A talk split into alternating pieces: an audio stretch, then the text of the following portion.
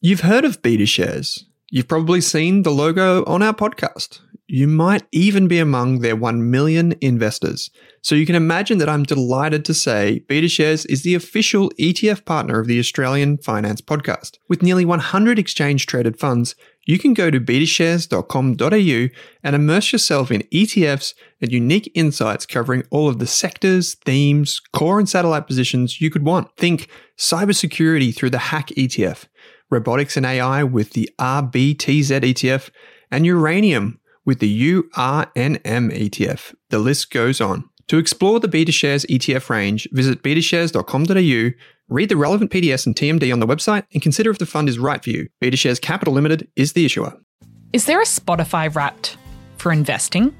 If you want to invest in shares or ETFs, our friends at Pearler are more than one step ahead of the curve.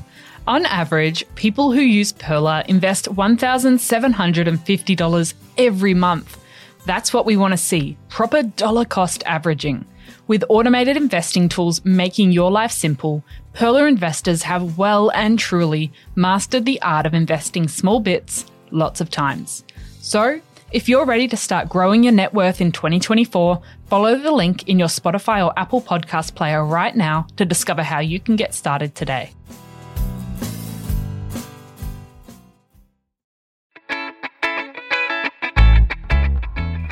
Welcome to the Australian Finance Podcast, a podcast for people who want to learn more about their personal finances and get the most from their money.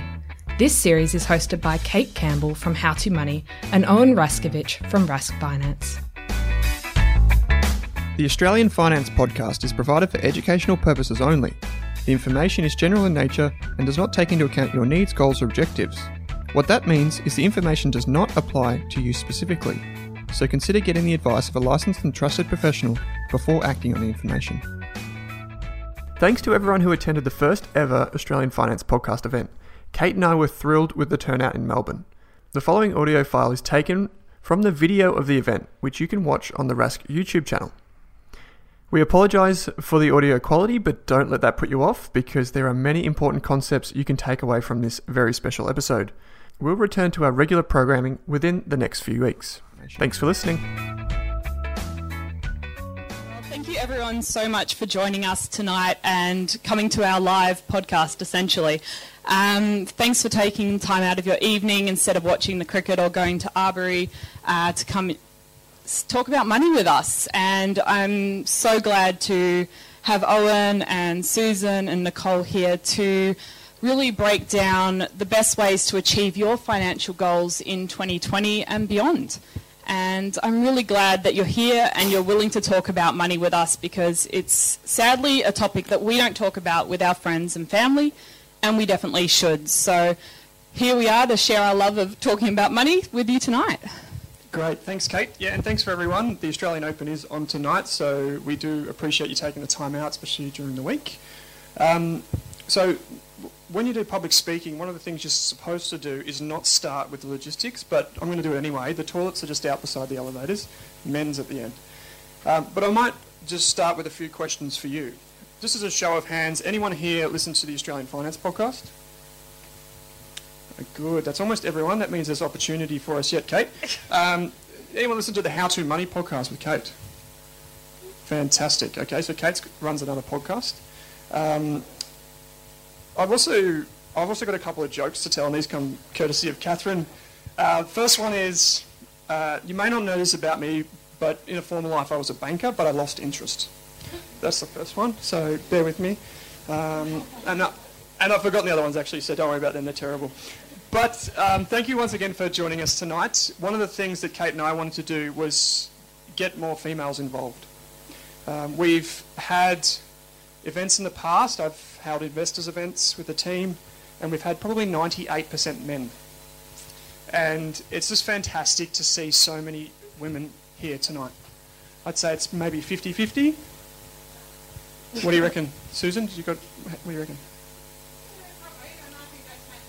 Yep. One, wonderful. Yep. Give yourself a round of applause.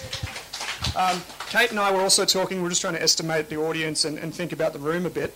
And um, she said you'd be a 10 out of 10. Actually, like, you're pretty good looking. I was like maybe 9, but you're definitely a 10 out of 10. So give yourselves a round of applause for that too. There we go. Now that's getting in the spirit of things. We're going to start off with a few uh, presentations and then we'll have some Q&A. So please have the very difficult questions not for me. Um, we have a kind of loose schedule here. Uh, you'll hear from each of the expert panelists. They each um, come with different experience and skills and knowledge. So please, um, as they go through their presentations, remember those questions and ask them specifically by name. But the first one, first cab off the rank, is Kate. So uh, I just want to say, Kate and I started the podcast with only 10 episodes in mind. The first 10 episodes. And they're probably the most important episodes for anyone to listen to. So if you haven't done that, please go back and do that. Uh, Kate, I remember we were at the pub up the other end of the CBD, and I was like, Kate, do you want to do a podcast? And she didn't think I was actually talking to her. And then a few weeks later, we did it. And what a success, success it's been. Maybe three or 400,000 downloads and this type of thing. So fantastic. Kate, thanks for doing this with me. Uh, have a wonderful time in Europe, and good luck with your presentation. And the thing that Owen always forgets to mention is that this is general information only, and yeah, yeah, I don't want to get caught out there because everything about finance ultimately is personal. It comes down to what works for you. So everything that's spoken about tonight is general of nature, based on our own facts or opinions, hopefully some legitimate facts, uh, so please do your own research, seek multiple sources and opinions before making decisions, and speak to qual- other qualified professionals if you want more information. So, I wanted to kick off the event tonight talking a little bit about setting your 2020 financial goals before we get into the rest of the presentations and the Q&A. So, a lot of this seems will seem very basic because a lot of this we have been told a million times before from Barefoot Investor, from every finance book out there.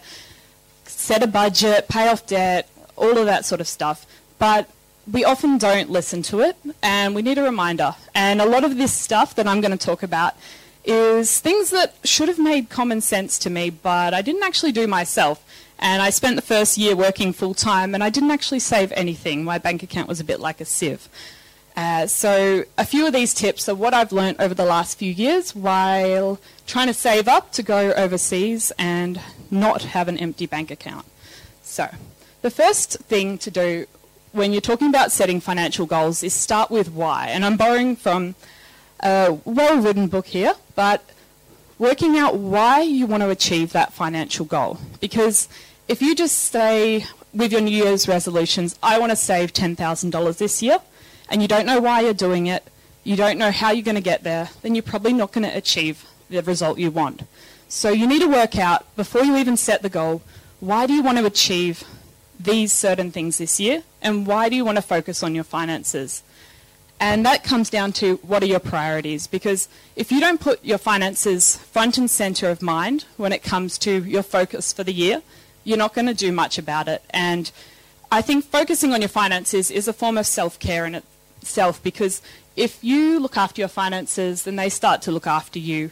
And so many people get to retirement and don't have enough to live on, and then you can't look after yourself properly. So, focusing on your finances every year will do well for you in the long run. So, the first step is defining your goals and ensuring they're realistic and time based we get a lot of people sending questions into the podcast wanting to know how they can make $10,000 in the next few weeks. And for most people, it's not realistic unless you're maybe a fly in, fly out miner. So you've got to make sure they're realistic for you because it can be very demotivating if you set a huge goal for yourself and it's just not realistic for your situation to achieve it and you can end up not really doing anything at all.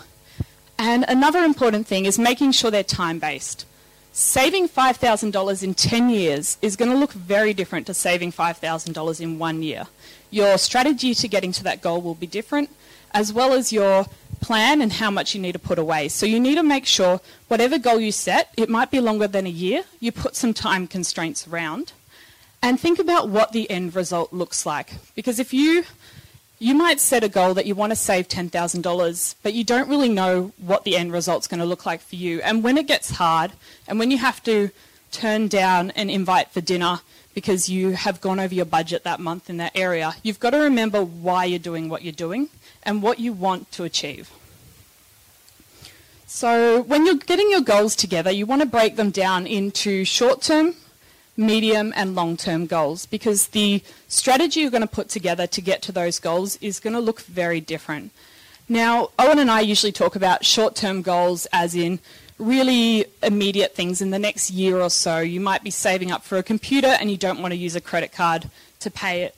Uh, you might need a new phone, you want to go on a holiday, you want to take a short course, you want to take a few months off work. These sort of things you want to be saving for. We recommend as a rule in cash because you want to access that money in the next year or two. You don't want to put it in the market at risk and you want to focus on it very soon. Um, and then you've got um, intermediate goals. So your plan, that could be anywhere from five, maybe 10 years. So that could be something longer, like paying off a large debt that you have, saving up for an overseas holiday, building an emergency fund. And that's the sort of goal that you might think about investing for.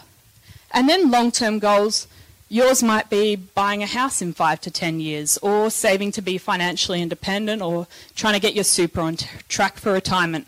And then that's a completely different thinking again, because the way you think for a short term goal has got to be different from a long term goal, and you've got to have a different plan to get there. So I'll talk about that next. But I also recommend only having three goals at once because if you're saving, trying to save for a holiday and a computer and a new car all at once, it's going to become very difficult. You're going to be splitting your money into so many different bank accounts and you'll make very slow progress. So I usually recommend just focusing on one short term, one medium term, and one long term goal, and putting your effort into that. So, coming up with an action plan. So, once you've worked out your three goals, how are you going to achieve these goals? And you might decide, I want to save for a trip to Japan next year, I want $5,000. I'm going to put $2,000 aside from every paycheck each month into a separate bank account, and there I go, I've got the money. But when it comes to medium and long term goals, you might come up with a completely different strategy. So you might start to think about investing in exchange traded funds or shares, managed funds, property. And our speakers tonight are going to talk about a little bit more about property and investing in other products as well. So that's something you might want to start considering for your medium to longer term goals. And then you've also got to come up with a budget because if you haven't achieved the goal before, if you've always had, say, $5,000 on your New Year's resolutions and you've never achieved it, then just setting it again this year isn't going to change anything. So you need to make room in your life to achieve that goal.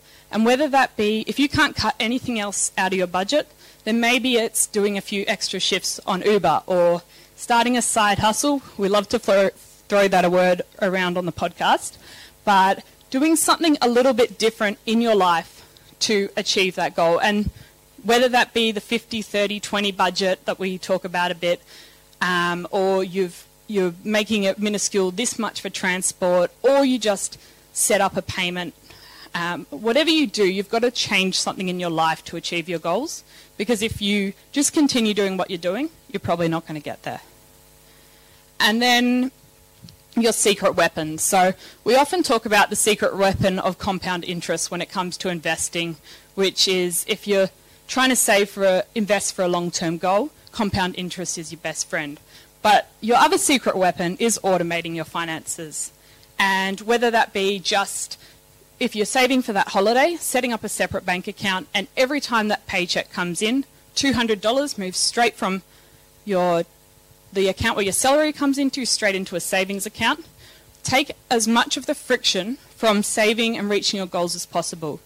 And you can do that for a lot of things. So if you're paying down debt, you can automate those payments so you don't even see the money come in from your paycheck. It goes straight to where it's meant to be. Um, and then sometimes with investing, there are things you can't automate. You can't always automate going out and buying an ETF or a share, but you can automate the money going into a bank account ready to go and you can put a calendar in calendar in your diary so that every three months you buy that next ETF. And that's a method that Owen and I often discuss on the podcast, making an event every three months to use the money you've put aside to go and buy the next ETF or share, managed fund, or putting it aside for a house deposit. And the last thing is accountability. So if you set all these goals and you don't review them and you don't talk about them with anyone in your life, then it's going to be very hard to achieve. And I think a lot of the community that we've started to build, we talk about money a lot, uh, probably too much. Um, but talking to someone in your life, whether it be a friend, family member, colleague, even someone you meet on a Facebook group or someone you meet in the room tonight, having someone to talk to about your goals, share ideas, because we learn so much by bouncing off each other. I've learned so much from Owen and Nicole and Susan that it's really important to have someone to talk about.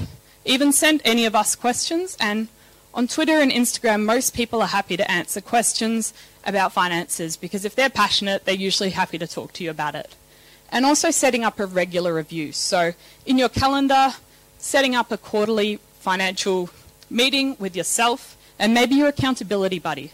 But uh, something that you can regularly review your goals, and if you're not achieving them, maybe adjusting something in your life to make sure you are. Or you might have to change the goal because it's not quite achievable at this stage. So making sure you're accountable to yourself and hopefully someone else and regularly checking your goals. So there we go. That's a little bit about setting your financial goals for this year and all of our speakers tonight are going to elaborate a lot more on different products and different ways to get to your goals and sometimes what happens when goals fail. So our next speaker is Susan and she's going to talk a little bit about what's holding you back from achieving your financial goals. Well done. Okay. Need some water first. You right? You right? You right? You right? Okay. Okay, welcome. Thank you. Um, if you haven't worked it out, she's my daughter. Okay, so multi generational investor, I sort of put that up there because the reason I'm here is because of my mother, and the reason my mother taught me shares is because of her mother. So I've come from a um, family of strong, independent financial women who believed you can still have husbands and wives and the whole bit, but be financially independent. Being married does not stop you doing that. So she embedded that in me without me realizing that I was slightly different, and hopefully I've done the same thing. I've had two daughters, and um, I hope they're not obsessed about money, but they will remain financially independent. And um, I think if we can do that for our daughters, we've achieved a lot in this day and age. So thank you very much for coming. I also run Argyle Consulting. Um, for my shame, I wasn't actually a director of a banker. Um, so I was director of Heritage Bank in Queensland. I'm also director on an aged care. I have been various finance lecturers in various places. Um, now I'm going to talk about what's stopping you. What is stopping you from achieving those financial goals? They're in your head, they're on the whiteboard, they're stuck all over like Catherine, all over the bathroom tiles. I mean, anywhere. So what is stopping you? Anyone? Knowledge. knowledge? That's fair enough. Anyone else got a problem with knowledge? They don't know enough. Oh, no one. Oh, I'm impressed. You do. One person doesn't know enough. Good. Anything else stopping you? You don't have time? Anyone else a bit short of time? Two people. Wow, we're doing well here. What else? What else is stopping you? Come on. Hmm? Belief. Believe in yourself. Good one. Yeah. And the other, the one I usually get is, I don't have enough money. I don't have enough money. Is that your problem? Sometimes. Right. Okay, so we're going to talk about what we can do with those uh, simple problems. So, following on from Kate, we use technology. Use technology. Now, I know that sounds really boring and basic, but I've been dealing with a woman in the last few months and she has not used technology. Now, what happens is that technology, so what am I talking about? You've all got your iPhones, you all know about apps. Do you have a an online an app with a broker of some type. And not that I'm recommending any, but most of you may have heard of CommSec. You got CommSec? Right. So you have it online. Now this this poor woman doesn't know a thing about CommSec. She's got a broker. You have to ring up. You have to ask. They charge you a lot. They sell. They send you out a bit of paperwork. This broker also won't allow her to do dividend reinvestment. You heard of dividend reinvestments? Yep. And what's one of the benefits? You can argue either way about dividend reinvestments, but what is one of the benefits of dividend reinvest investment if you don't have time or money? Sorry? It's automatic investing and it's compounding. See, oh, you girls are switched on. So, if you don't have time, look, most of you are probably working full time. You might be looking after children or a spouse or aged parents or anything like that. I don't have time. So you just allow those dividend reinvestments to kick in. Now sometimes you'll, those shares will kick in at the bottom of the market. Maybe they've just had a bad day like a bank or maybe they issued their dividend, what was it, yesterday when the market fell. Sometimes you'll get it at the bottom and sometimes you'll get it at the top. But if you know about dollar cost averaging, some days you'll get those dividends at a good price, some days, yes, you'll think, oh, I paid a lot for those. Over the long run, it won't matter. Long run, if it's a decent share, it won't matter. So where possible, if you don't have lots of money to pay big investments, just letting, and, you know, I had a girlfriend say, oh, but I'll only get one share. Yes, maybe this month you get one share, but in six months when they do another one, you'll get two and three, and then they start really accumulating. And if you leave those shares for 20 years, you will have done very well. So don't forget that. And if you've got a broker who says no, they don't do that, I'd have serious words with them because I went, what are you doing with them? So um, think of that sort of technology. So use a broker, use one that works for you, online, full service, but something where you can see all your shares. Um, the other thing, we can talk a little bit about each.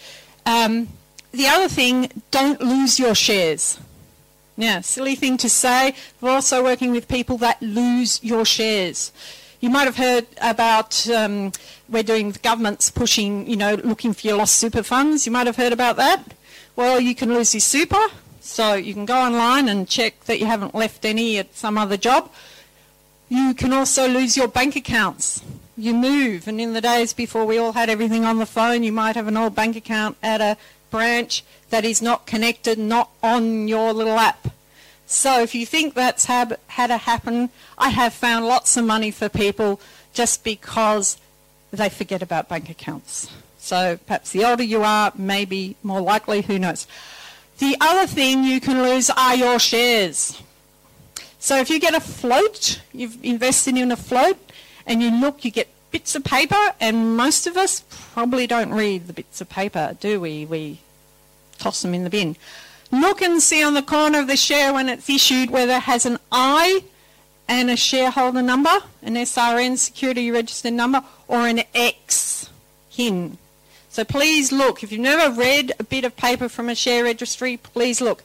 Now, if it's an I, just the letter I, that means it's individually registered to that company, so it will not turn up on your CommSec. It will not be there. So you can lose it. And then if you move house or you're renting, you know, you move on, your, your register doesn't know you've moved. Whereas if you've got CommSec, you, you can go online or tell them or write them or whatever and say, look, I've moved here every 12 months because I keep renting or whatever. You have to update your address. But if you've got an I, it goes to your old address and you will lose it. The register is not responsible of tracking those lost shares. That is not their problem. You have to keep track of them. So in floats, or you set up, well, I want to buy one for my children that I don't have, but in 20 years' time, so in trust for something. And believe people do this, they buy shares for people, children they haven't got, and grandchildren. No, seriously. And they, yeah, seriously, it's a bit bizarre. Um, and they put them in all sorts of trusts and things like that. You can't add them to your CommSec because the CommSec, like mine, is in my name, Susan Campbell. I can't add other things in other people's names. CommSec won't do it. So you can lose those. So it sounds odd, but you do have to be really careful with that paperwork. So check that every share you've got is with your broker. And I wouldn't recommend more than two brokers like ANZ or whoever you're dealing with, you know, CommSec, whatever. Any more than two, you'll probably get very confused. Um, you might want to, just in case one, you know, crashes, doesn't happen very often, and you want to do something, but keep it basically one and maybe a side. Um, the other thing, and this is totally a side issue, but I thought I pointed out because you're all young and looking for lost money, Medicare. Now, Medicare. Remember, Medicare, you put in forms, they send it to your bank account. Now, I was listening to the Minister of Health a few weeks ago, and he said there's all this money sitting in the government coffers waiting for people. And I thought it was waiting for us to claim. You know, you've got to send in and claim, and we can't be bothered. No, it's actually people that have claimed, but again, they've put in the wrong bank account. And the money's sitting there waiting to go. And I thought, I'll give us our own story. I had a bank account used for 20 years. I thought Medicare had it. It's always had it. One bank account. All my Medicare went in for the children, everything. And then I listened to this minister a few months ago and I went back and thought, yeah, I haven't seen any money in that bank account for a while. And I, you can go onto the, you know, website, takes forever, but anyway, you, you sign up and we'll see the bank account you're registered. And I won't tell you who I'll blame for it, but it turned up our company account, my company account number had been put in. Now, the person who did it says, oh, it wasn't them, but, you know, how else did it get there? I'm sure it wasn't Medicare just decided to steal my company account and put it in there. But anyway, that's all it was. You changed the account and bang, overnight, all this money started hitting my account. So something that simple. So lost money, lost shares, lost Medicare payments. It's amazing. So automate. So Okay, what can we automate to make our life? If we can find some time, then we can spend it to get some knowledge. And that's what it is, long-term reading, reading, all that sort of thing. So, if you do have a share investment property, and this is another thing I thought everyone did, and then I discovered they don't, you might have a manager. Yes, they charge you. You know, might be 7% or something. You can negotiate. If you do have a flat or whatever you've bought, and you've got a manager, property manager, do they pay all your bills? Now, I thought that was standard, but I found out they don't. And so you're going to someone's house and the paperwork's everywhere and they're trying to pay the rates and the water and the and some states there's land tax and things on the property. If you don't, if it's investment property, get your property manager to pay all that. Because if you don't, it's another thing you have to do in your busy life. And like happened with us, had the insurance that my husband was paying directly. And of course, we moved house and the insurance notice wasn't online. It came to the old address and we didn't know. And of course, something went wrong with the property and we rang up and they go, oh no, you're not insured. Right? Because we didn't have the property manager doing that. I could have yelled at the property manager, but I could only yell at my husband, who, you know, of course, it's not my fault. Anyway, so Oh, I know it sounds really basic stuff, but if you've got property, get it managed and get them paying everything for you. And then you get this wonderful little tax statement at the end with your income and all the things going out. So you need all that. The other thing about property, and I know Nicole's going to talk to you, if you're going to in the mode of thinking about what to buy, think who you are. Now I've got another friend who wants to buy the unrenovated workman's cottage in Collingwood because she thinks they're cheap. I don't know. I don't have an opinion on that. But if you're working full time and you've got children or you've got elderly parents, how are you going to renovate that cottage? She doesn't have a husband who's a handyman or anything like that. She's not a handyman. She's seen too many of those wonderful renovate shows and thinks she can just go to Bunnings, throw the paint around on the odd day off, and she'll have made a hundred thousand without even thinking. So for heaven's sakes, if that's in your mind, that's what you're going to do. Think about have you got the time because they take up a lot of time. The other thing is when you're thinking property compared to shares, and I'm sure some of you are, and you're thinking, I'm talking about investments and things here. um, oh, another friend said, oh, I need to buy the property for my super because I'll get 20,000 a year income. And I went, okay, you know, 350,000 property. And I said, so what's your net return? Oh, 20,000, she said. But I went, yeah, but what are the rates? What are the body corporate fees? What about management fees? What about um, any water rates and things? What about maintenance? What about, um, you know, the tenant actually not being there for a few weeks or months? Do you get a property? You're not getting 20, you're not getting your 6% return as she was working on. She hadn't done those figures. She just saw the top line. So do your figures carefully. And real estate agents, there's so many books, and, and Nicole's got it there. Don't just fall for the top line. I know it's basic, but people do. Okay, so automate what you can. So if you have a property, get it managed properly, get everything paid. All right, shares, I've mentioned already about shares. Get them onto a broker. Don't lose them. Don't lose your bank accounts. It sounds so much easy. And I just look at Catherine has opened so many bank accounts. It's frightening. It's frightening because online you can just open them and open them and open them. And, you know, hopefully she doesn't have any money in, but she'll probably lose a few in the next five years. Um, so the other thing is, oh, yeah, I've talked about DRPs and cash dividends. The other thing is, if you get a dividend statement, read it. Actually, read it. Right? Sorry, it sounds basic. Right? Friend, look, I'm getting dividends from South 32 and BHP, yay, yay, yay. And I go, no, you're not. The bottom of the dividend statement in large black writing, it should have been red maybe, but it was black and yellow for South 32 warning, you are not getting your dividends. I actually said that. Warning, you are not getting, and for years it's been saying, warning, you are not getting your dividends. she never read beside the first bit which said dividends, South 32. Do you know why she was not getting her dividends? She never gave them a bank account.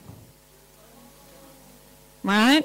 Now, in the old days, you know, before you were born, you used to get checks. Now, most, most companies, there might be one or two left, like BHP, don't send checks. You must have a bank account or DRP. But preferably, I give them both. Even if you do DRP, give them the bank account. They also ask for bank because one day they might say, "No, we have suspended our DRP and it's cash only." Now companies can do that, and if you don't have a current bank account for some reason, you've close that one down or forgotten about it because you moved house too many times, you will either money goes to a bank account you don't know or you do not get it because they cannot send it to you. Again, simple stuff, but you're not getting any dividend.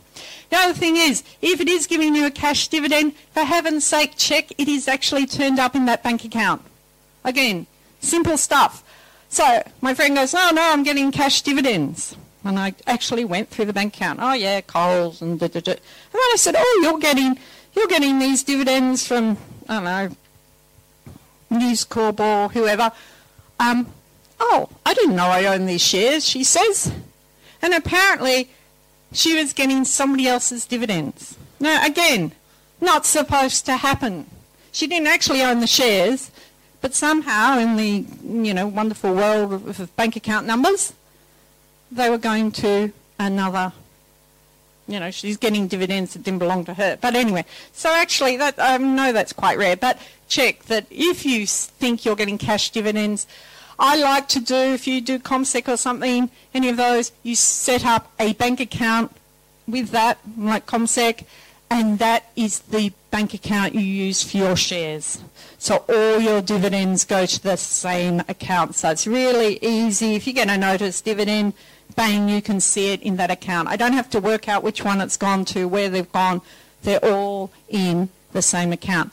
And then if I do get cash dividends, well, that's great. Then I can go and buy some. Now, you said you didn't have any money. Now, CommSec, again, I'm not pushing it. I'm sure the others are like that. You can buy shares for under $1,000. You don't need $5,000, $10,000 lumps. So I would recommend, not a share, but recommend you stick your finger in the water or your toe in the water.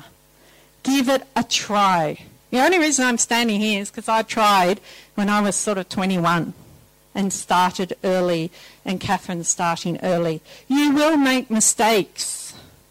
But if you buy $500 or $1,000, you can probably live if that goes down, but it will go up most times because the market goes up with the growth of the economy. I've had some shares that go all the way down. Terrible. And then you hold them if you can, and then they go up, they rejig, they do. All. And I've also had shares that have died, like seriously dead, right? That happens too. But you try not to have too much money. But if you're looking at those long-term stable, I doubt BHP will ever die. It will go down, but will it die? So you want to mix your shares with things that are very, you know, pretty guaranteed to live as long as you. And then, of course, you want to stick your finger in and try some of those more exciting shares that you might have heard about. Now, when is a good time to buy? I don't know. If you're pessimistic, it's never a good time to buy. The market's too high, the market's too low, the market's too volatile. So you'll never buy. If the share price is going up, oh, I don't want to buy it because I've missed the bottom, because it's going up. That's what people said about CSL and Cochlear when they were forty and fifty dollars, and where are they now? Two and three hundred dollars. Not every share does that. So you've got to work out what is your mental attitude. Do I buy when it goes up, or do I buy when it's going down? but it's going down, and I'm buying it when it's falling. Does that mean the share's no good anymore? Does that mean I'm not going to pick the bottom? No, you won't pick the bottom. I never know when the bottom is.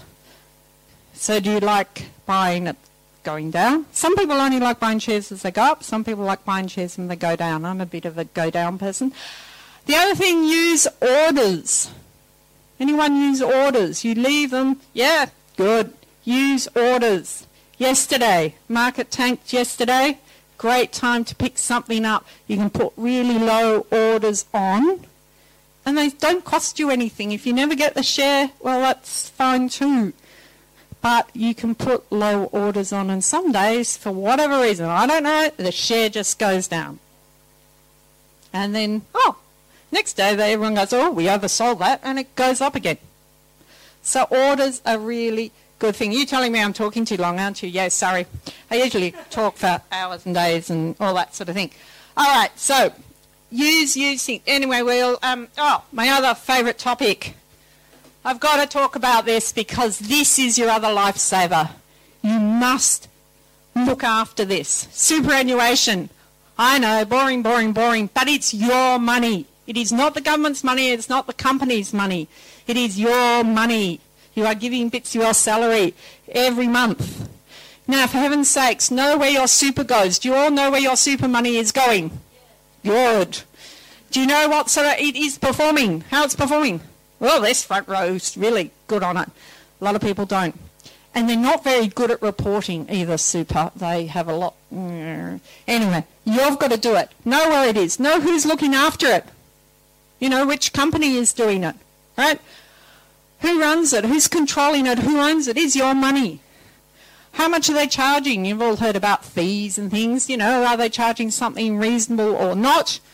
Um, you know, I expect them to charge something. They're doing a good, if they're doing a job, good job. How do you check it? Now, a lot of going online and you can look up online and do things. Um, and is it growing for you? Is it growing? Be wary of going into balance funds.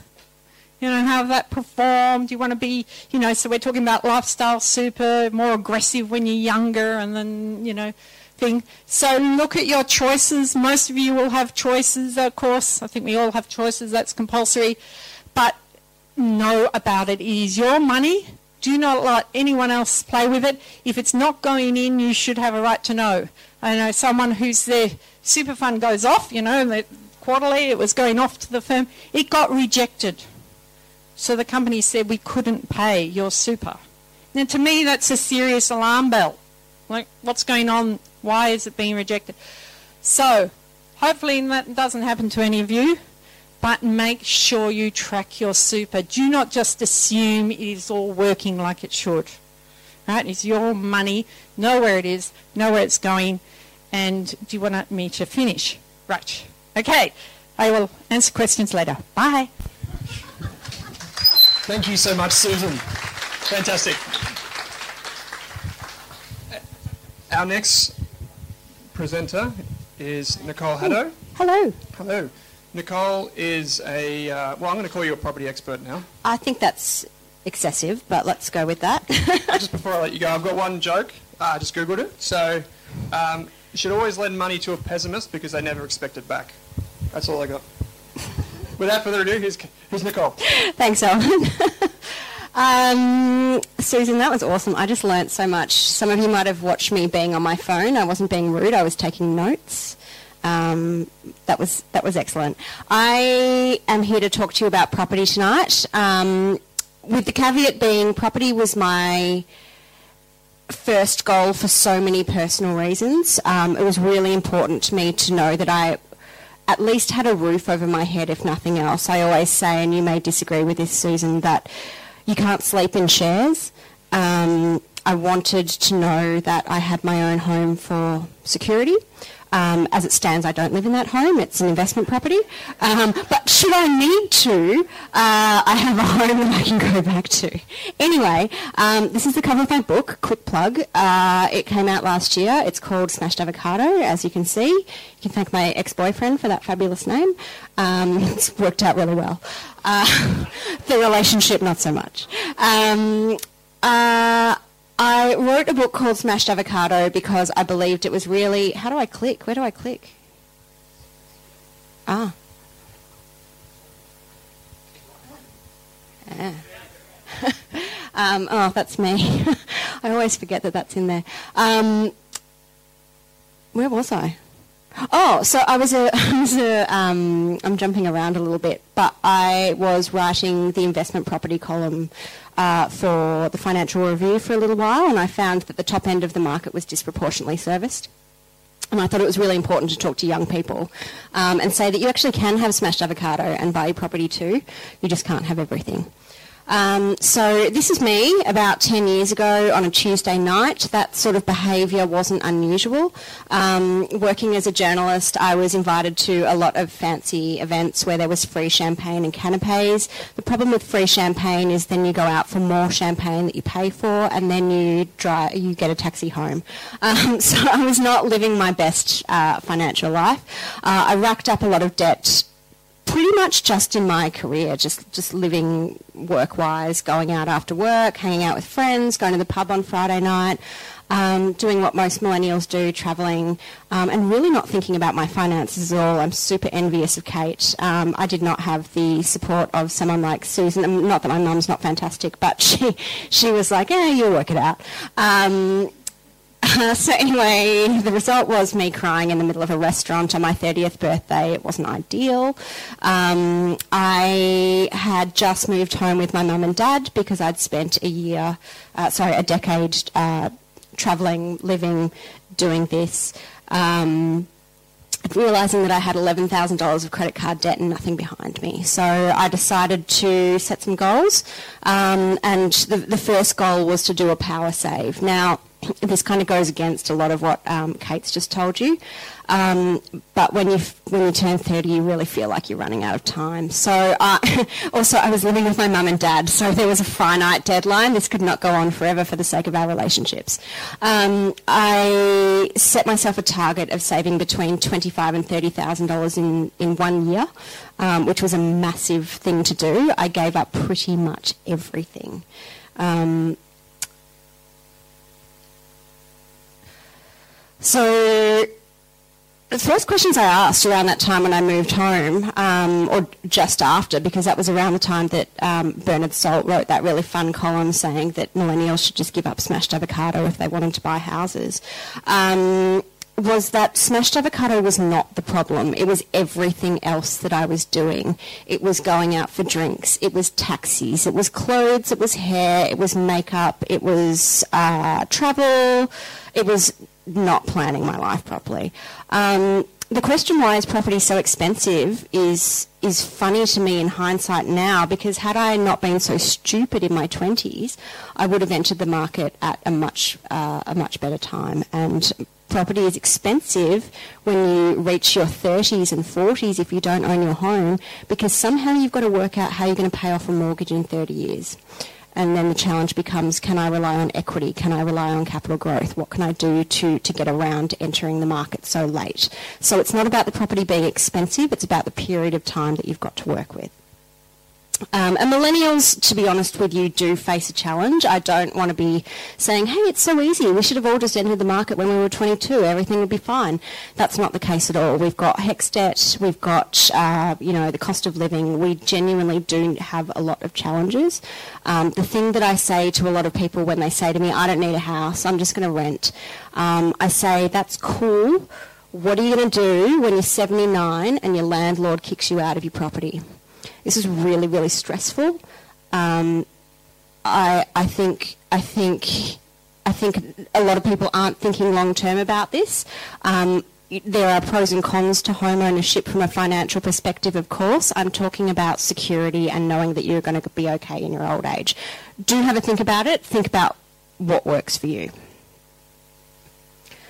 Um, so when I was living with my mum and dad, I had a lot of time to do my property research. Um, it was either do my property research or throw myself off a cliff. Um, so it worked out really well for me that I that I had the uh, the time to, to to sit down and, and and talk to a lot of people as well. I think when we talk about getting financial advice, something that we always forget is if you know someone who's entered the property market, on some level they are an expert. Talk to as many people as you can. If I'm not sure how many of you, how many of you here tonight are are working towards buying a home? Yeah, quite a few of you. Um, talk to people, talk to your parents, talk to your friends, talk to your boss, find out what they did. Um, my first thing that I needed to do was reset my expectations. So I wanted to buy a single fronted Victorian cottage in Richmond. Renovated, obviously. I wasn't renovating. Um, that didn't happen. I worked out that with twenty-five to thirty thousand dollars, I could actually buy an entry-level investment within a twelve-month period. Now, most people don't realise you can do that, and I'm probably going to say something that will be controversial as far as the rest of the panel is concerned. I didn't have a twenty percent deposit because it was more important to me to enter the market than to save my twenty percent deposit. I use lenders mortgage insurance people will say lender's mortgage insurance waste of money. I say not if you use it properly. So in my case, my lender's mortgage insurance was going to be about seventy thousand. Uh, sorry, seventy thousand. That would be ridiculous. Seven thousand dollars. That seven thousand dollars is built in the cost into the cost of the lifetime of your loan. It's actually a tiny, tiny portion of the amount that you're going to spend each month. Had I waited twelve months to get that twenty percent, my property would have been worth about 60,000 more. So my property went up in value about $60,000 in the first one to two years, which I was very, very lucky to have that experience. So my question is, once you've done your research, can you look at how you can get into the market sooner? And there's always risk, but do you have the confidence to know that you're buying in a growing area, that the LMI is going to quickly be cancelled out by the capital growth? Something to think about.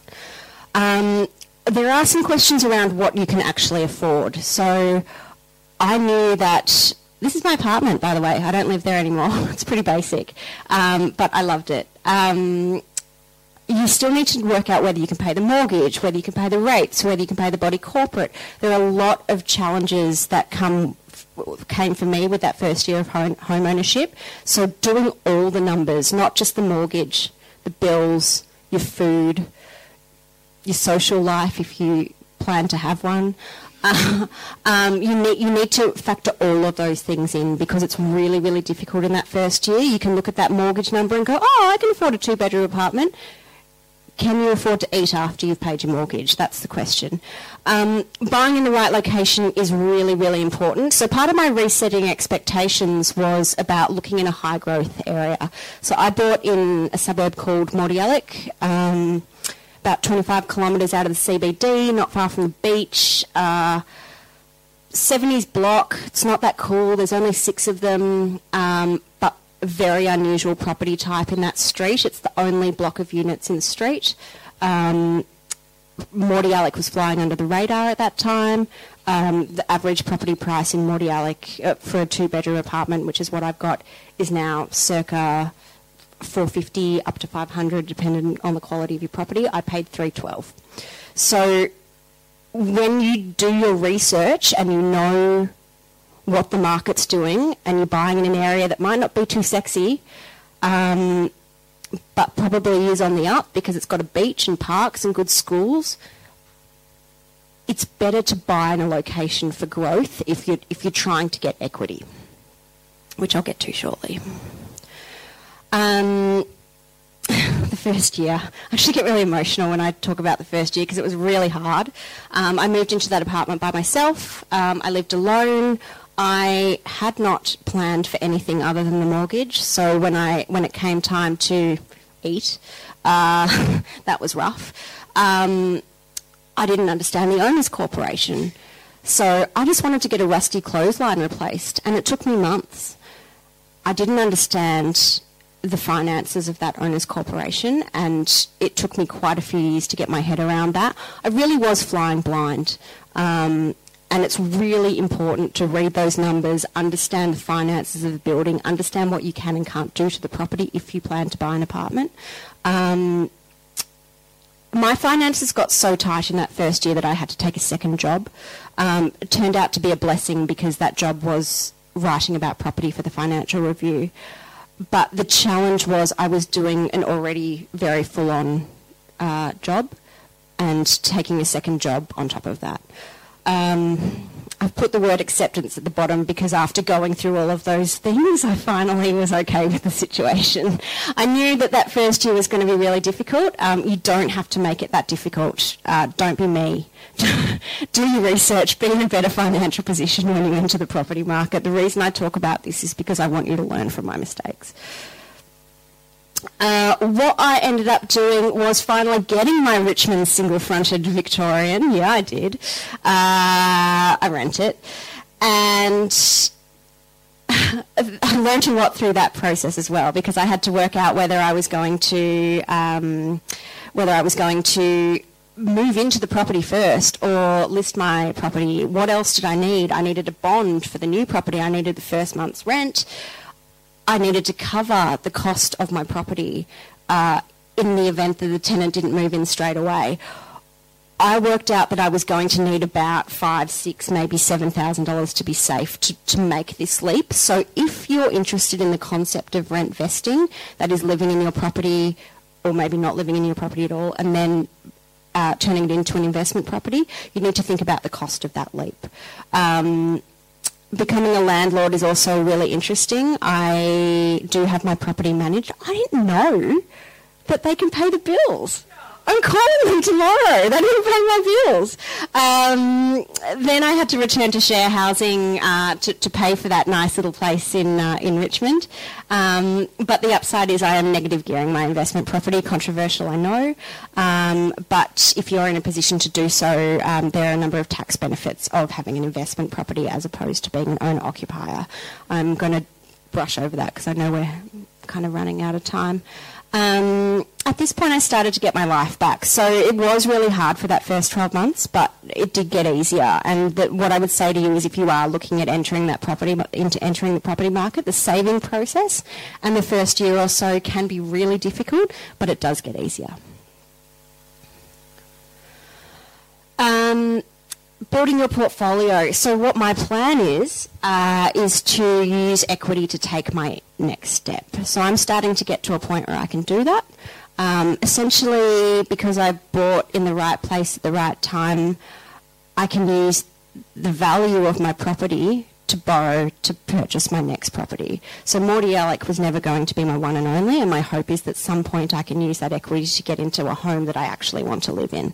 Um, how long it takes depends on a couple of things. Building equity um, can be really difficult. If you buy a fixer-upper and happen to add a quarter of a million dollars worth of value to it pretty fast, you're in a pretty good spot. Uh, if you are relying on it just going up in value, as I am, it might take a while. So you're going to need to do your research into how long it's going to take. Relying on equity is absolutely not the answer, I should say. There, is, there are absolutely risks to doing this. If the market bottoms out, I can't use my equity um, but it can be a powerful tool if you are looking to build a portfolio. Um, and then you also have to think about managing the costs of more than one property. So should I hold on to Mordialloc and buy my second property, I then have two sets of rates um, and all of the running costs that come with two homes. Um, just a couple of people that I wanted to introduce you to before I wrap up. Um, when I wrote Smashed Avo, it was really important not only to share my story because everyone, everyone's journey is different, um, so I interviewed some amazing young people who found clever ways to get into the market when it feels really impossible.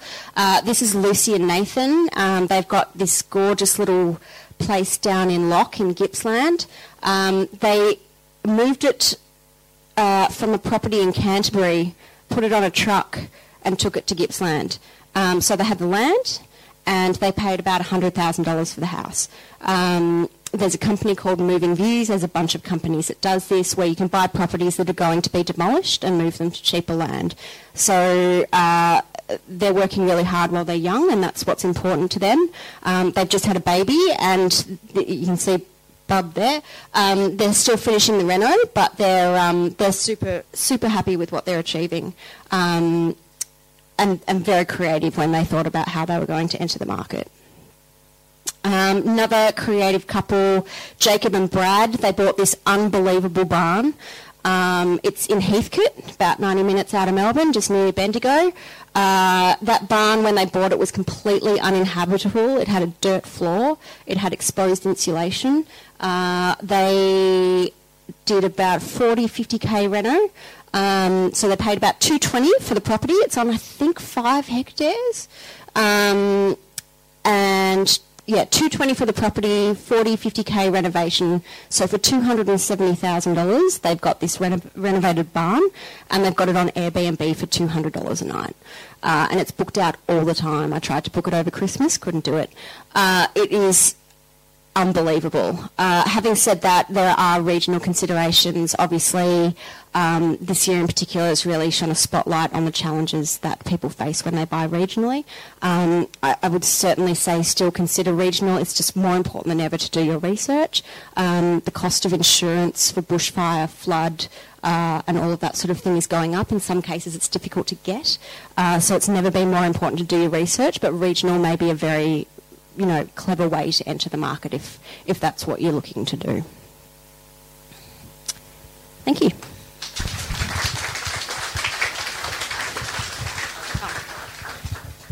Thank you, Nicole. Yes, please. Uh, I find Nicole's story to be uh, inspirational because I'm not a homeowner, I'm going to admit that, but um, I think just listening to her it kind of takes away the, the overwhelming feeling that most people who are saving for a property uh, feel and that's her book. So, plug for her. I think she might be working on something else exciting. Um, you can find Nicole on Instagram, and we'll send that out tomorrow. So, I had no idea what I was going to talk about. In fact, I decided yesterday. Um, and I thought I'd talk about something that's really topical financial independence. And you'll notice that I've left out the RE on financial independence, retire early. I saw a few people in the crowd um, have their phones out or they have a notepad or something. If that's you want to remember things from my slides, that's probably what you want to do because I'm going to be a bit quicker than normal. Um, just as a show of hands, I thought I'd ask a question. I asked you if you listen to the podcast.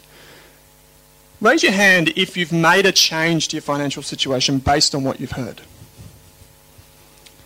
Okay, that's great. So, quite a few, I would say, just for those at the front. Maybe 80 or 90% put their hand up for listening to the podcast, and only maybe 20% said they've actually done something on the back of it. Uh, we find that's the case with books. If you write a book, unfortunately, um, 20% is probably what you can assume um, people will put into practice. So you know who I am. Um, that's some stuff about me, but I just never take myself too seriously. That's the only one you need to worry about. Um, so what is financial independence? Just as a show of hands again, anyone heard of FIRE? Great, most of the room, say 80% again. So financial independence, it has this kind of connotation that it's for hippies, it's for people who just eat lettuce leaves and white rice, it's for people who blog and they don't live a life, they're misers as we might say, but that is totally not the case. And I'm about to tell you some ways to overcome that stigma and probably get on a track towards your own financial independence. So, as you know, financial independence stands for uh, FIRE stands for Financial Independence Retire Early. And but the basic idea is like this is a bit of a joke, a bit of a contradiction. But people say, you know, when I get to 67, they're kind of holding out for like the next best thing, the anticipation of you know retiring one day. Unfortunately, for most of us in the room, and we're all pretty young, I'd say. As wonderful as super is, most of us think that we probably won't retire until 70, maybe even older. By the time we get there, and by the time the government gets its little hands on the, uh, the, sh- the honey pot, it's probably going to be pushed further out. So FIRE stands for, oh, this is, this is, a, this is Kate's words, um, this is what it's all about. So it's about increasing your savings rate, consuming less, pursuing happiness, and having the financial freedom and flexibility to choose if, how, and when you work. So I think there's a few myths when it comes to fire. And the first one I want to say is most people have probably heard this. You can't live in the moment if you're saving. I have friends of mine who know that I'm a finance person, and when I try and just entertain the conversation with them about saving more, like one of them makes maybe 150 grand a year, works his ass off. He said to me when we were 21, I want to be a millionaire by the time I'm 30. He's in so much debt, it's incredible. Like, it is absolutely unbelievable. And I think my wife down front here, Sarah, probably knows who I'm talking about. It is actually incredible. And the reason is he just doesn't open his mind up to this type of thing. Right? You've probably heard this before. And particularly when it's something like fire, people think, why would I want to do that? I deny myself now for a few, like a sacrifice for the future. But this is actually not the case. So one thing that we've been doing, and I'm pointing to my partner down the front here, one thing we've been doing lately is uh, this kind of like positive psychology trick that you can trick yourself into thinking better thoughts. So every morning when we get up, and if you're single, you could do this with a friend or whatever, you might have a, a group that you can talk to someone with. We have to list one thing that we're grateful for. So it might be, you know, I'm grateful that I don't have a boss looking over my shoulder every day. And then you turn one negative into a positive. So you know something's coming up, you maybe don't like it. Like I hate, I'm, I'm so fearful of speaking in public, but I'm so grateful that I can be up here. So I've turned that negative into a positive. And I promise you four things. If you do this for one week, firstly, you'll be on the lookout for positive things. Secondly, this negativity will flow on into more positive thoughts. Thirdly, you'll avoid negative people. If we are the average of the five people closest to us, you'll begin to gravitate towards those who are more positive. And the fourth thing, and how this ties into financial independence, you'll begin to notice that the things that you're grateful for have very little to do with money. So, how much do you need to be happy? Daniel Kahneman and, and Deaton, there's a study online, it's a bit controversial, but they say after $75,000 per year, your emotional well-being is less likely to increase. So there are other studies which say that you need 200,000 or something like that. Good for you if you're making that sort of money. But unfortunately for you, or maybe it's fortunately, I don't know, you're not going to be any happier because you make so much more money. And that's something that people forget. You know, they think, again, hanging out for what's next. $75,000, I mean, it's pretty, it is, if you're in a, in a single income household, it can get quite tough to save, but you can do it. Another way to put this is, and this is probably something that you've heard before, is past a certain level of income, what you need is just what sits below your ego. One of the most powerful ways to increase your savings isn't to raise your income, but your humility. And you would have heard me say before, if you listen to the podcast, that Charlie Munger says um, envy is the only one of the seven deadly sins that you can forget about because you get no pleasure from it. And often we benchmark ourselves to other people we say, you know, well, that person saved this much. They've got this house in Richmond. You know, look at them. That's amazing. I can't do that. So that negative psychology comes back. Fire myth number two social pressure. And obviously, we've got a bit of a couch potato here. Um, he's left a bit on his shirt. And he says, my social, my social life would be ruined if I started saving money or you know, pursuing fire or trying to think about retirement. And it is pretty painful, right? Like you have to make decisions. So people think that by pursuing fire or financial independence or just saving in general, that it's really going to cost us. It's really going to cost us. Keep in mind that positive psychology trick I told you earlier on. Really, it's quite the opposite. Just going to pause for a second. Has anyone downloaded this app? Six, seven, eight people, nine people? It's brilliant. If you eat out, or if you eat in general, um, you should probably download this app. It's free. It's Australian. It uh, can get you 50% off your next um, meal. And uh, honestly, it's free. It's amazing. Um, so, financial achieving financial independence is not so much about just forcing yourself to sacrifice. In fact, it's just about rearranging your priorities. Kate talked about this earlier on. Rearranging what's important to you. You know, we've all heard the jar analogy. You put the big things in first and all the little things falling around. And that's how you maximize the space that you have inside. The second thing is consuming consciously. I'll show you what I mean. So you probably heard me reference this study before, but there was a study done that sent people off in a BMW to drive in the hills with a friend. And then they came back and they asked them, what did you get the most pleasure from? And what the the researchers found was that it's actually not the BMW and the shiny car and the convertible that, that get the pleasure from. It's actually the scenery and the people that they're with.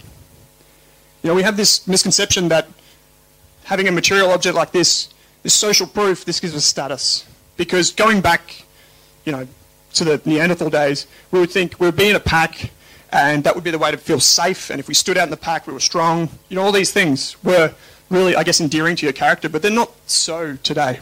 In fact, it's quite the opposite.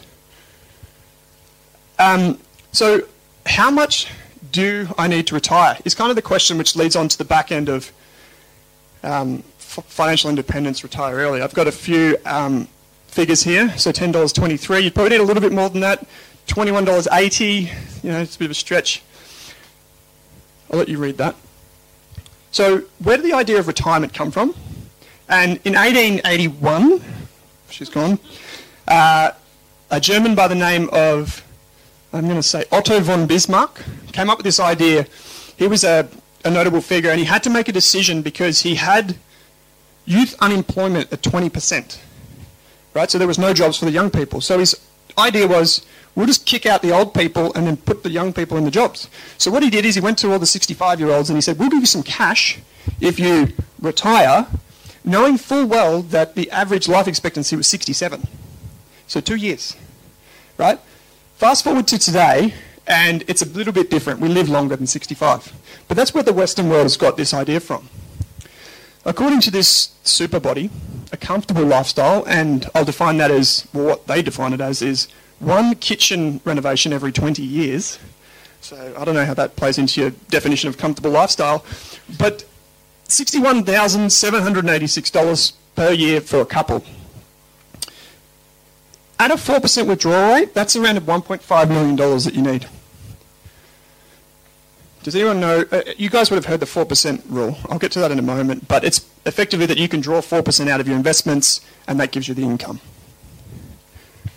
So these are some of the, some of the I guess, roadblocks we put in front of ourselves when we consider saving and investing for the long run. Do I have enough? Is it too late for me?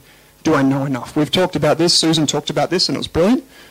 You know, these are kind of these are kind of questions and the doubts, the self-doubt that we have, and this comes back to social pressure again. But the one thing that's great about having someone like Nicole up here is seeing others do it has been proven that it takes away a lot of that self-doubt and it gives you confidence. So that's why the FIRE community is actually a community. It's why you can go onto blogs and there'll be hundreds of people who comment on posts. It'll be why there are Facebook groups you can join for free and you can learn from them It's because there is actually safety in numbers and it's actually a, an opportunity for you to learn. So there's countless groups. We've actually done an episode on fire. Kate included probably 20 references to different blogs that you can, you can go and look up yourself.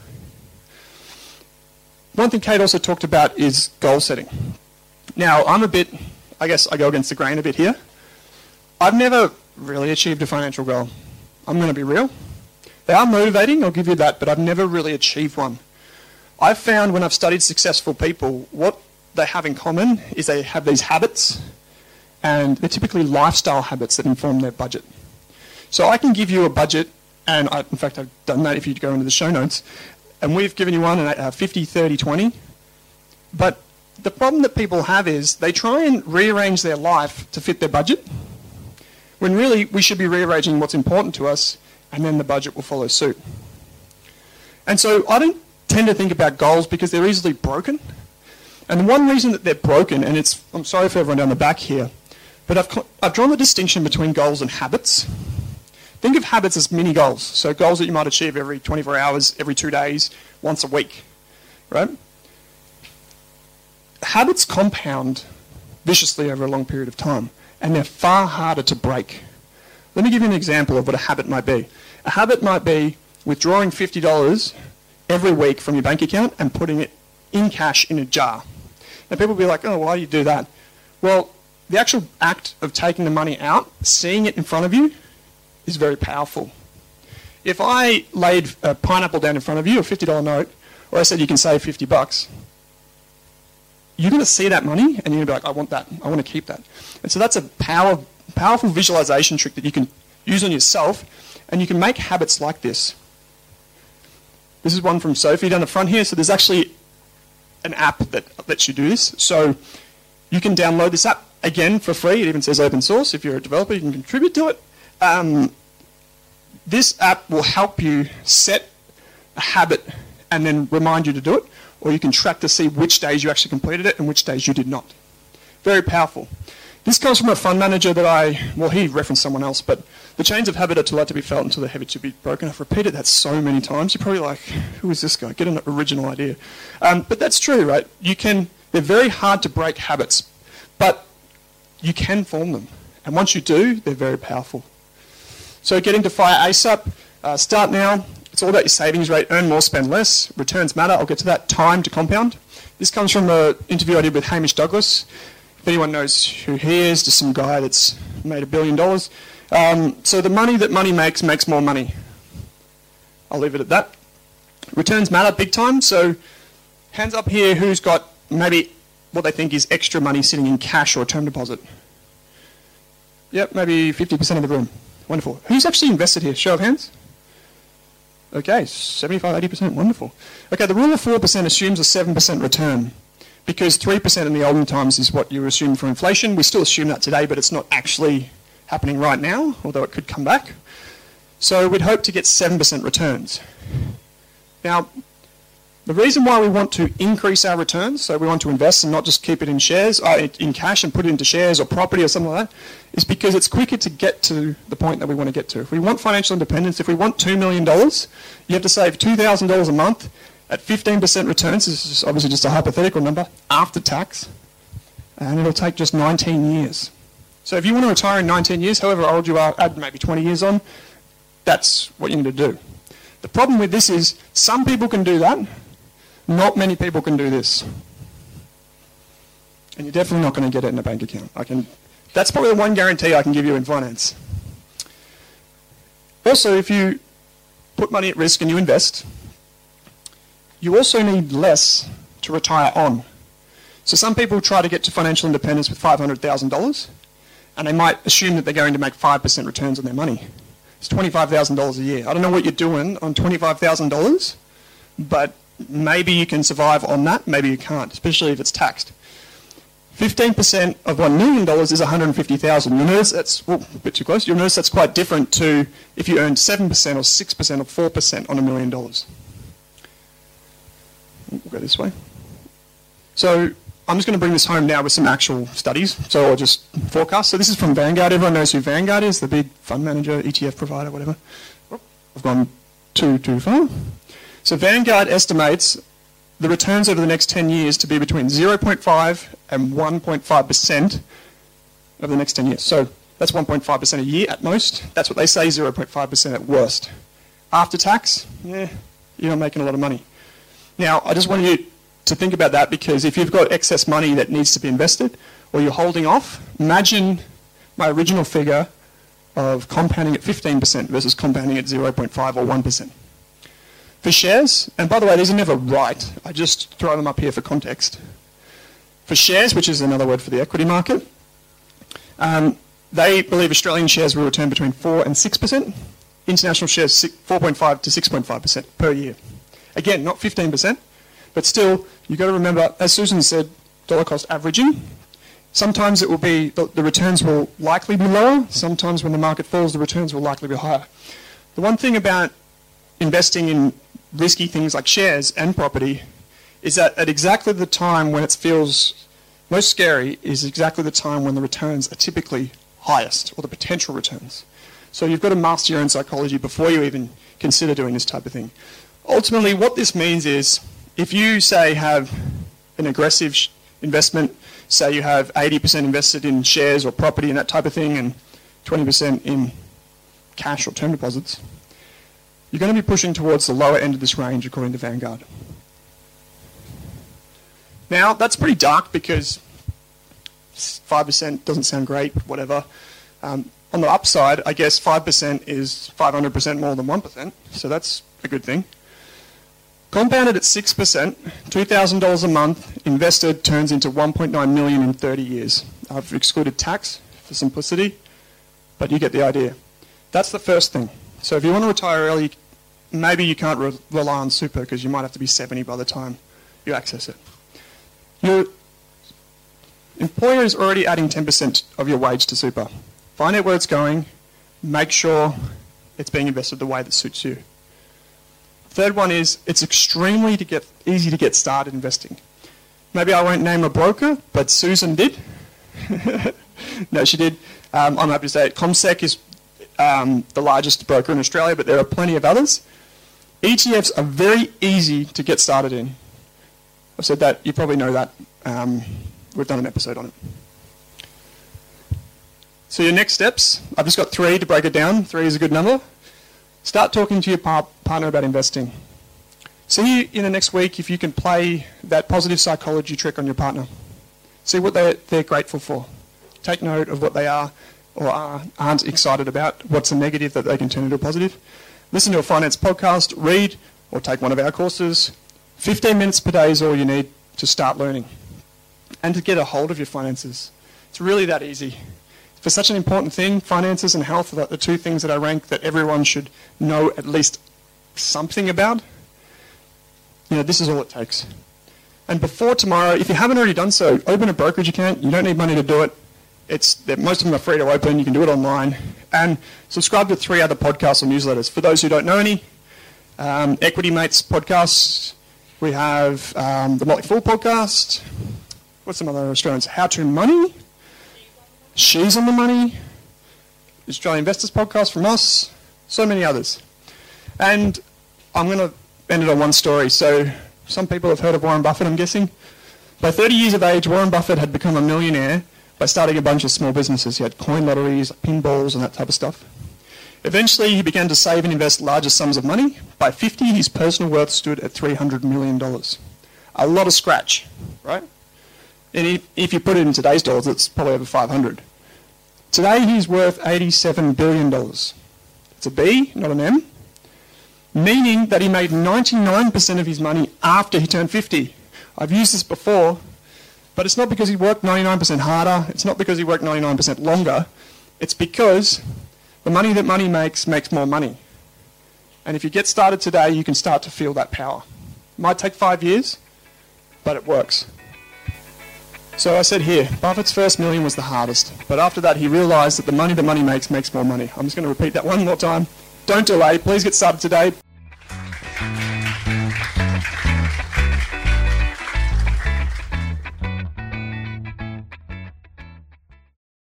Are you thinking about starting your wealth creating journey, but not sure where to put your hard earned dollars? InvestSmart can help. InvestSmart offers a free quiz that makes it easy to find the right InvestSmart ETF portfolio to help you reach your goals. Just visit investsmart.com.au and hit Get Started. Answer a few simple questions about your goals and how much you want to invest, and you'll get a tailored statement of advice with a portfolio recommendation. You can visit investsmart.com.au for a no obligations free statement of advice. This ad is brought to you by InvestSmart Advice AFSL 334107. For more than a decade, I've been hunting for the best investors and their methods, strategies, and tools for investing. After years in the industry, countless books, a few degrees, and 1,000 podcasts and live shows, I've rolled this accumulated knowledge into something called Rask Invest. If you've ever heard me talk about a core and a satellite, active and passive, true long term compounding, or you simply want to know exactly how I would invest, now is your chance. Rask Invest is our new investment service, designed for all types of investors who want professional management of their core portfolio at a low cost from a team they trust. Rask Invest helps you automate your wealth creation and passive income. Simply click the link that says Invest with Owen in your podcast player to join one of our live platform walkthroughs or book a call with us. You can also view the Rask Invest PDS and TMD and get invested with me.